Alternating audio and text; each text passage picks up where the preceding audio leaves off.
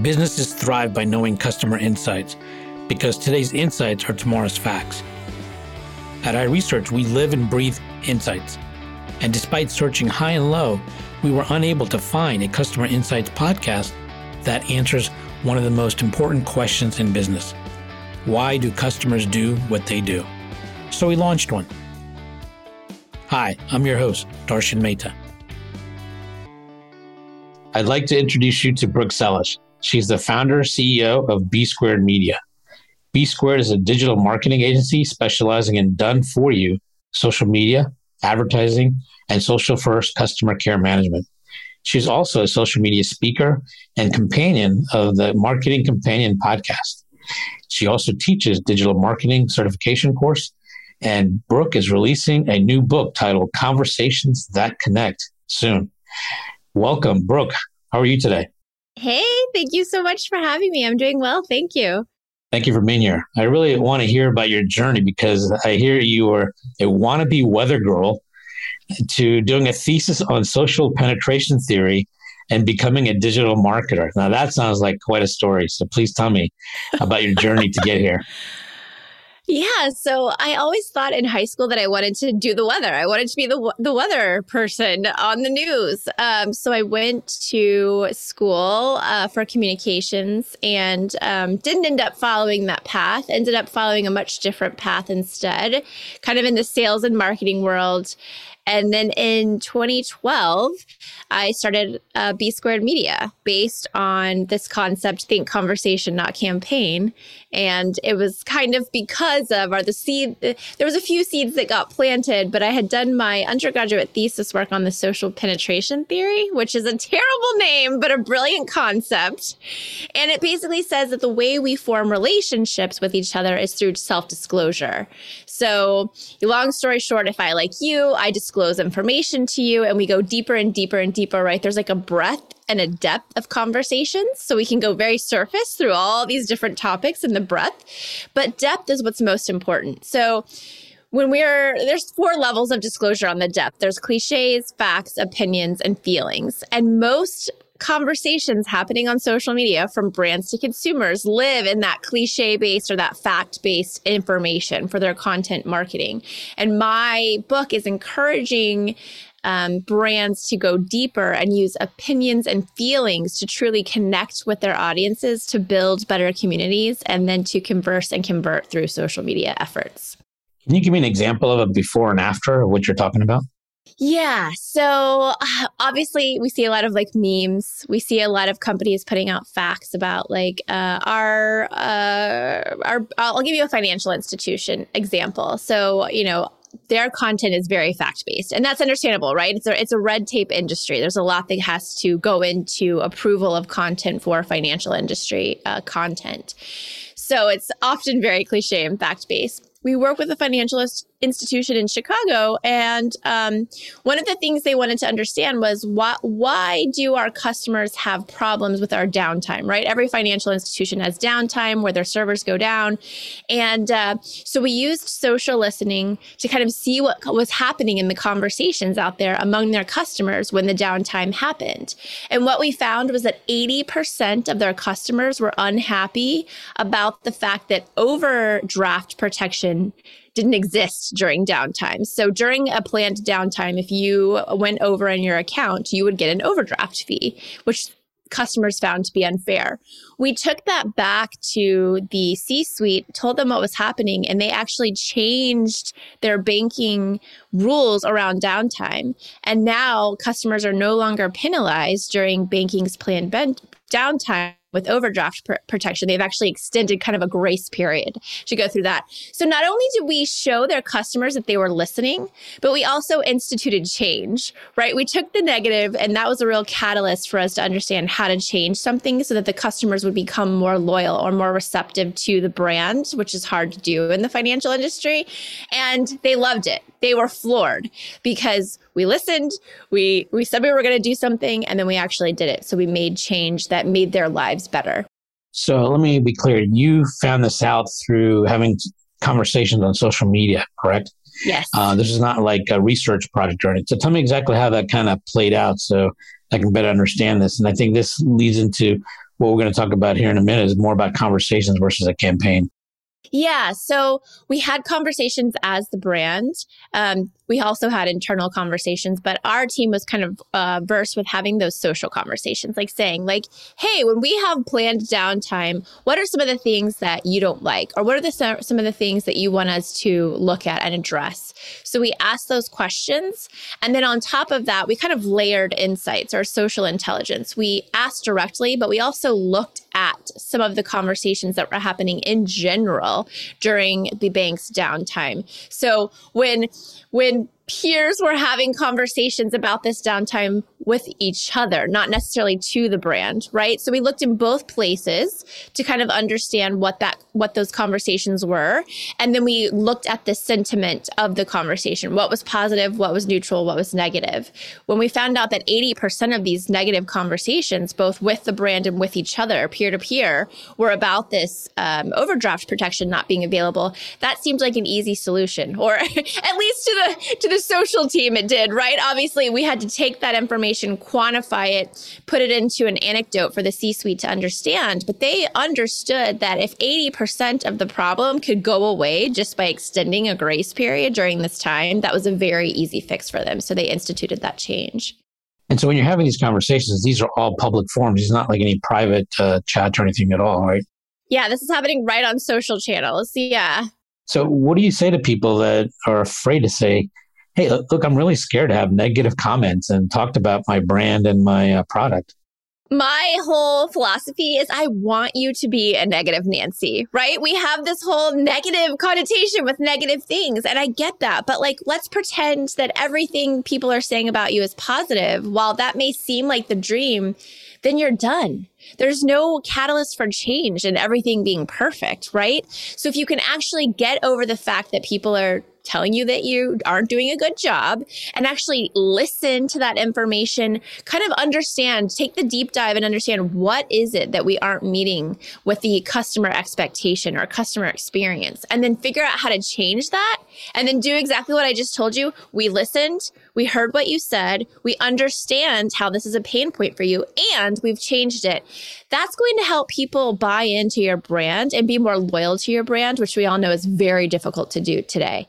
In your experience, and I'm kind of related to what we're just talking about in my mind, how do you identify a super fan versus just a regular fan? Yeah, that's a great question. So, we also use social listening to kind of help identify advocates and influencers. And there's a lot of different variables, but you start to see the same names pop up again and again and again in the conversations that are happening with your brand. And assuming that your social media tool or dashboard or your CM, CRM connects to your social media channels, you need to start to kind of star those individuals to understand okay, Brooke is constantly here. She's constantly constantly giving great feedback to the community. You can also see who's emerging as like what, what we would call a community leader. So that if you did decide to create a community for the brand, you can go straight to Brooke and say, Brooke, look, we've recognized you as a community man- a leader for several years now. We're going to start a community and we would love to know if you would like to be one of our moderators of the community nine times out of 10, someone like Brooke, who's engaged all by themselves, is going to say yes. And then you've already got a peer kind of leading and moderating your community, which is much better to have like that peer to peer going on than the brand to peer. So I'm kind of curious, how often do you find that someone who's actually negative is actually a diamond in the rough to become a super fan? Uh, a lot of times, actually. You know what? I think we have become keyboard warriors, right? We say all kinds of things that we would never say or do in real life. But behind the keyboard and behind the screen, we have this um, ability to go there, right? In ways that we would never do. And what we find a lot of times with people who complain is that they just want someone to listen and to recognize and to align with them with empathy, right? Like, I'm so sorry this happened. That shouldn't have happened that way. That was wrong. Like, it's so hard. You'll notice online looking at conversations, at least how I do, that a lot of brands have a hard time saying sorry or a hard time saying, like, that was wrong. We did that was that's not how that should have gone.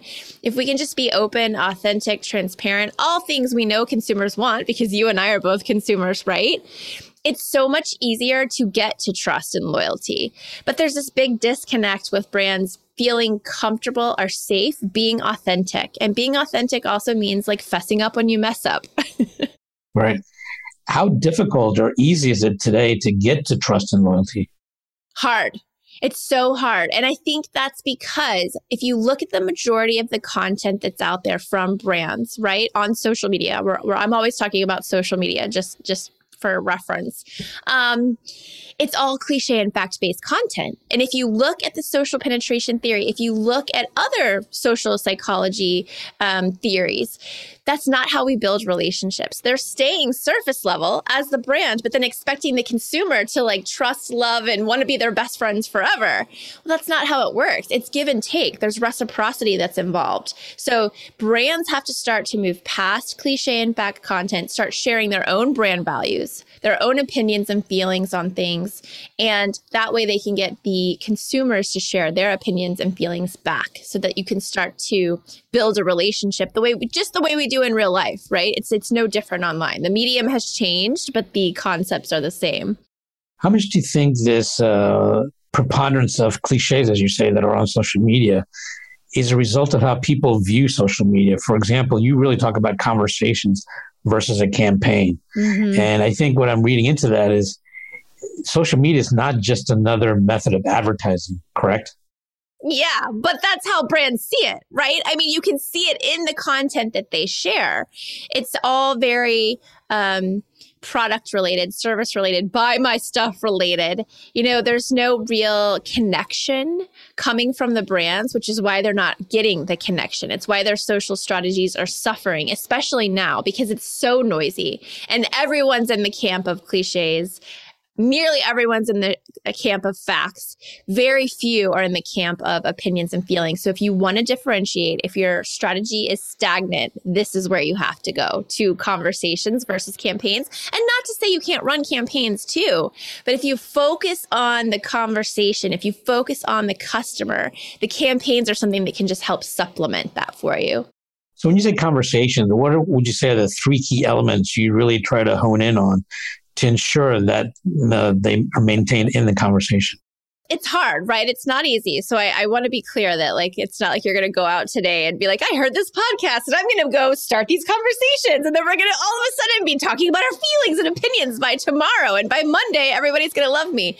It is a long game, right? So you kind of have to start with what are your brand values, and then think about your audience and think about how you can connect their values with your values. I'll give you an example: Patagonia right? It's an outdoor sportswear type of clothing brand. They're big on climate change, right? That could be seen as a risky topic. However, Patagonia knows that their audience are avid outdoors people. They know that being avid outdoors people, they are also probably supporters of climate change. So when Patagonia talks about their feelings and opinions regarding climate change, they're not turning off their core audience or the people who are actually going to purchase their products, right? They're actually aligning their core values with the core values of their audience, which makes them want to buy their product even more and makes them want to trust and be loyal to them because they share similar values. Understanding your own brand values, figuring out how you can connect your values with the values of your audience, and then using conversations to have topics and themes around these values through opinions and feelings. So I think what you're saying is actually engage in these conversations to actually humanize the brand. Is that what you're saying? Absolutely. Yes. Because even though marketing is beautiful, I love marketing and I'm a marketer, I still, as a consumer, I'm not like, oh, look, there's Wendy's. I really want to connect with that brand right? I mean, maybe some people feel that way, but and I think Wendy's is great and snarky and hilarious, but but I'm not setting out to be like, oh, I want to be best friends with Nordstrom or Walmart or whatever it is. You know, I'm when I do reach out to the brand for support or acquisition type questions, like pre purchase questions, which is happening more and more through social media, I'm looking to make a connection with a human on the other side, not even a bot, right? I'm hoping to connect with a person so that they can empathize with me and then solve my problem. What do you think is the real power behind social media? Exactly what we're talking about. The the power is that we can align with one another based on our values, which is what we do in real life, right? It's how we form relationships in real life, but we can do it through this medium that allows us to do that at scale. It's just that nobody's doing it, or very few are doing it, you know? So I want more people to embrace this idea of building loyalty, building community, building relationships, whatever you want to call it, at scale. But you have to put in the work to to get something out of it. I think what you're saying is a very interesting point because you can not only do it at scale, but at the same time, you're doing it in a personal manner. So part of that scale is others are seeing this conversation that you're having with an individual, and many of them feel like, "Hey, the, I'm, I've been in their shoes, so the way this brand is treating this person is the way I'd like to be treated."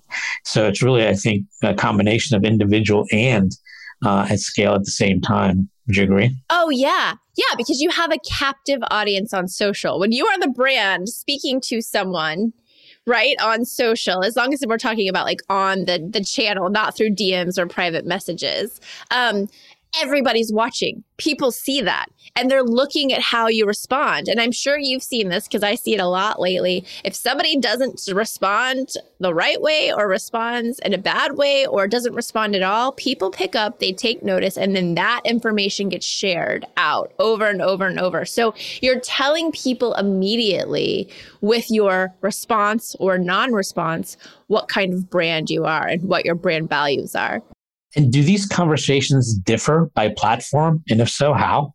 They do. They really do. That's such a great question because um, you know, a lot of times when we're helping people prepare for social led customer care, which, by the way, again, it doesn't just cover post purchase, we're also helping pre purchase questions get answered. So if I'm in a buying moment and I go to a, um, a company like Epson and I say, Hey, Epson, I'm looking at your printer and this other company's printer, and they have the exact same features and they're the exact same price. Why should I buy yours? If that brand comes in right away and says, Hey, Brooke, great question. They are exactly the same. Ours has these XYZ benefits that uh, the other brand doesn't have. And also, I can give you a code for free shipping today.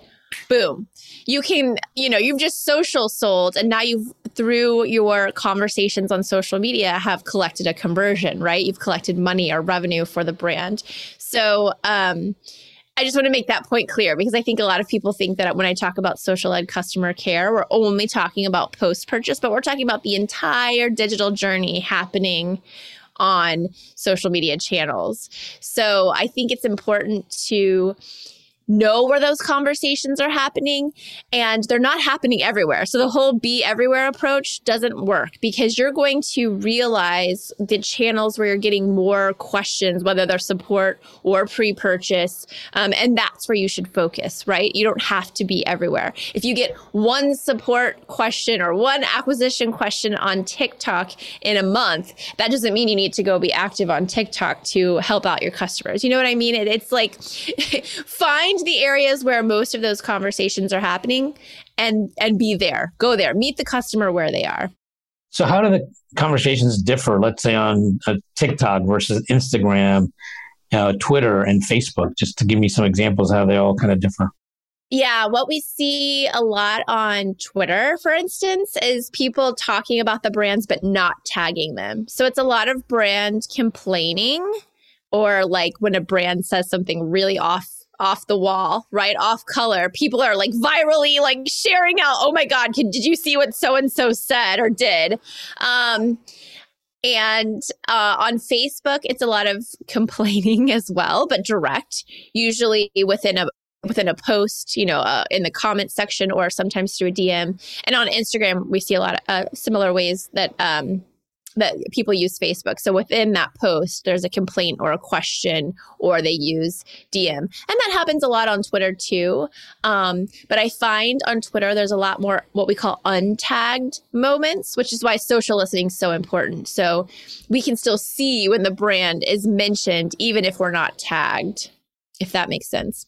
So I think a lot of people struggle with this uh, dilemma. Should I be in all the socials? But I think what you just said a minute ago is be more focused. And uh, but you know, when you start out, maybe some of those conversations haven't uh, really uh, materialized. So, how do you decide and uh, how, how do you guide a client in terms of which channels to really be on?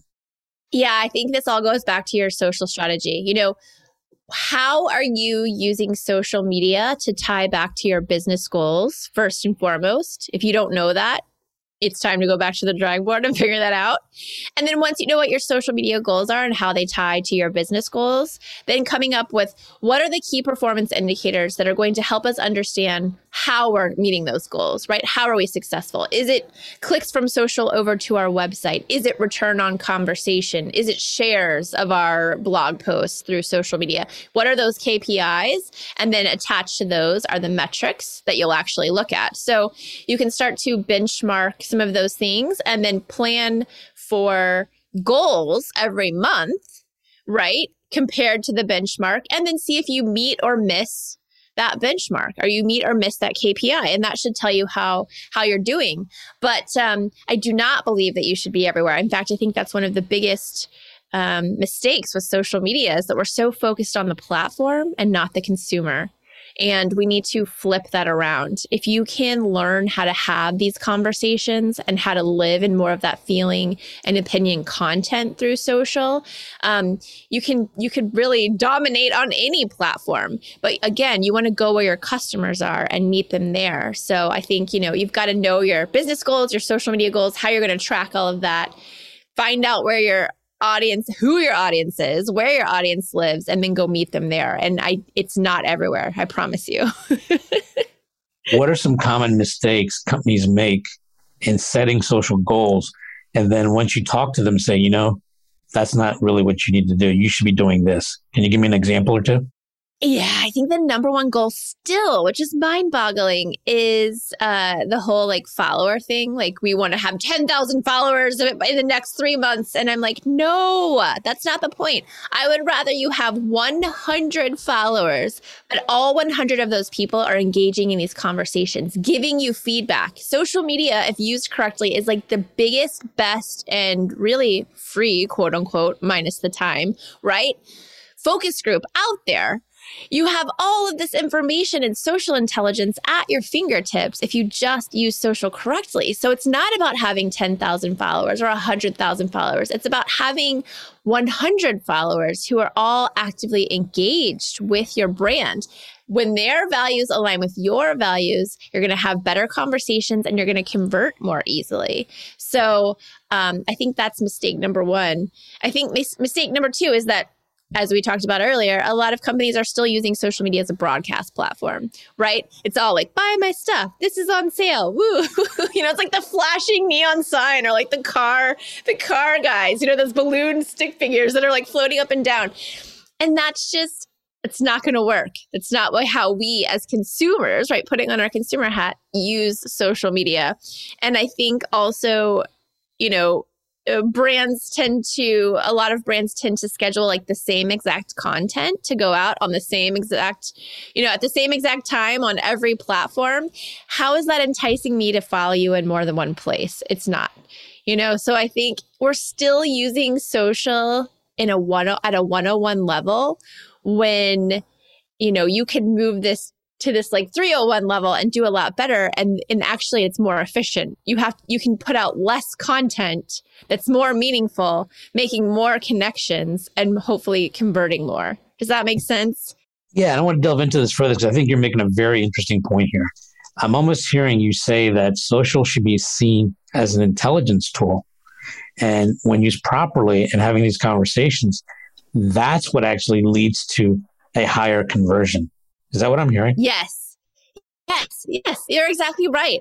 You have all of this. Let's also really quickly talk about like the cookie apocalypse that's coming, right? Google has said we are taking away sometime at this year third party cookies, which is little snippets of code that track your device throughout the internet. It's really how advertisers make the most money. So we also provide advertising. Retargeting is how most of our ad campaigns um, get the most conversions. That little retargeting snippet of code is going away. You have have to have a plan for collecting first party data. You know how you can collect first party data on social media with conversations, you know? So you don't have to be as scared about some of these technology changes and privacy changes that are coming if you're using social for conversations versus campaigns. Can you give me an example of where, you know, you've found an insight through this intelligence gathering conversation and how it really changed the trajectory for a company or a product? Yeah. So I have a great example of we work with a luxury appliance brand and uh, they have, you know, it's a luxury brand. So their machines are very expensive. They released this very expensive cappuccino machine. And I can attest it is worth every penny because I've had several cappuccinos from it and it's amazing.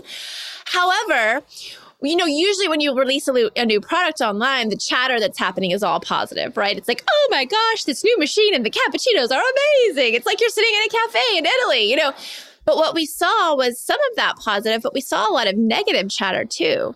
And when we dug into that negative chatter to try to find out what people were having issue with, it was the filter in this cappuccino machine. They couldn't figure out how to change the filter. So we went back to the client and we said, you know, people are having a really hard time figuring out how to change the filter. You know, what kind of information or videos do you have on this? And they were like, oh, it's like on page 437 of the service manual. That that's where you can find out how to change the filter. It gives like step-by-step instructions. And we were like, no, absolutely not. You're very you know, luxury customer that just spent all this money doesn't want to flip to page 447 of the service manual to figure out how to do this. Let's make a video and put it on the product page. That way, whenever they have this question and they Google it, that video pops up. But also, when people are complaining through, um, you know, these social conversations, we can give them a link to that video and show versus tell. And over a six month period, once they released that video, we saw not only that negative sentiment went down, but positive sentiment went up. And when you see a lot of peer to peer recommendations about a product go up or be talked about, right, the share of voice grows on social. More often than not, we see a direct correlation of conversions or more people buying that product because a friend told you how amazing it was. So that's one way we, you know, use the intelligence that we gathered through conversations to go back and, and create a creative solution to you know changing the narrative. We use the voice of the customer and that social intelligence to change the narrative from positive to i'm sorry from negative to positive. So when you're getting those peer-to-peer recommendations and more positive that's where you're starting to build what we talked about earlier that goal of trust correct Yes. And it's a great way to capture user generated content. So, as the brand, if you're listening in this kind of way, there are plenty of people who are talking about you in a, in a, in a good way, but not actually tagging you, right? So, if you're using social listening, if you're using social intelligence tools to listen in, into all of these conversations, you can start to see when people are men- mentioning you in a positive way, not necessarily tagging you. Reach out as the brand and be like, hey, oh my gosh, thank you so much for this glowing review. Do you mind if we share this on our social channels? Nine times out of 10, that person's going to say yes. But as that person, think about it. You didn't tag the brand. The brand showed up, told you thank you, asked if they could highlight you. So all of a sudden now you've realized that the brand's listening. You've gotten a thank you. You've been acknowledged. You've been recognized. And now they're asking to make you a pseudo celebrity by sharing your information out on their pages. You know what I mean? Like it's not hard, but so few people are doing it. Mm-hmm. So we're talking about insights, and I've heard you use the term uh, when we talked before about stacking. Tell me uh, about insights and stackings. I think that's quite interesting when you were telling me about that. Yeah, so this is actually a celebrity jewelry brand that we worked with. And uh, they came to us with a project to help understand their audience a little bit better um, on social. And we said, well, who is your audience? To, you know, who do you think they are? And they said, well, we think that uh, we call our audience the girl. That was their term for their audience. And they said, you know, based on our research, the girl is 18 to 24. And we said, okay, how did you arrive at the girl? You know, how did you uh, come to understand that this was your audience? And they said, well, we looked at all of our social media followers on the channels that we use. And the majority of uh, our followers on social media are 18 to 24 and, and, and identify as a woman. And we said, okay, that's a good start, but it's not telling the whole story, right? So what we did was we took that social media follower information, we stacked it with social listening data, our social listening intelligence, which showed us that um, you know, not only who was following the brand, but who was talking about the brand, who was talking about the products. And then we actually took our paid media data, right? Who's actually coming through and converting on their website through ecom from our social media ads and social media posts. And we stacked all of that information together. So, social media followers, people talking about the brand and products, plus their paid media audience. Um, and what we found was that the girl, I'm doing air quotes, um, was actually a woman. She was 34 to 45 that was their true audience. Those were the people who were not only following the brand, but interacting with the brand, having conversations with the brand, and buying the product. So that necessitated a new marketing plan because the marketing messaging needed to change because they weren't talking to a younger audience. They were actually talking to an older audience. So that's how we stacked Do you actually also use social media to test messaging, or does it actually work the other way where you get messaging from your conversations that goes into ads? That's another great question. We actually love mining the conversations that are happening online and then taking what the words that the consumer use and using that in advertising or in, in our content marketing messages because there's another social psychology concept called mirroring, right? So as we grow up, we learn by mirroring people, right? We see the way that they pick up their fork when they eat or the way that they pick up their pencil and write. And we mirror that ourselves as we're learning. So if we can mirror and use the words and the phrases that consumers are using and our brand messaging, we can actually get people to align with us a little easier because it doesn't sound like the corporate brand posting this. We're using their terminology, their words. We're saying it the way the consumer are saying it. So it makes it a lot easier to digest, right? It doesn't sound like corporate corporate speak. Does that make sense? Absolutely. And I would think in those situations, the impact is considerably more than not when you're doing mirroring. Is that true? Yeah, I'll give you an example here too. So early on in the pandemic, um, we were all using the word coronavirus. That's what everybody was using, right? That's how we talked about COVID. Now, as I just said, we say COVID or COVID 19 or the pandemic. And what we did through social listening is we were really watching this closely because obviously it was a big thing that a lot of brands were having to address. And we looked at how the consumer language changed. And as soon as we started to see that coronavirus wasn't the word anymore, that it was COVID 19, COVID, or the pandemic, we went back to our clients and said, hey, look, don't use coronavirus anymore in your messaging about about COVID because you're going to sound off off base, right? Because the consumer's now saying COVID 19 or COVID. So we need to mirror that word choice in our copy. Interesting. Interesting. So speaking of COVID, what kind of impact has that had on social media? Uh, it's been negative. so I'm excited because there's so much area for change, right? But it, I mean, more and more people have used social media through the pandemic. More and more people have gotten more trusting of purchasing through social media, purchasing online. So there's been some real positive things.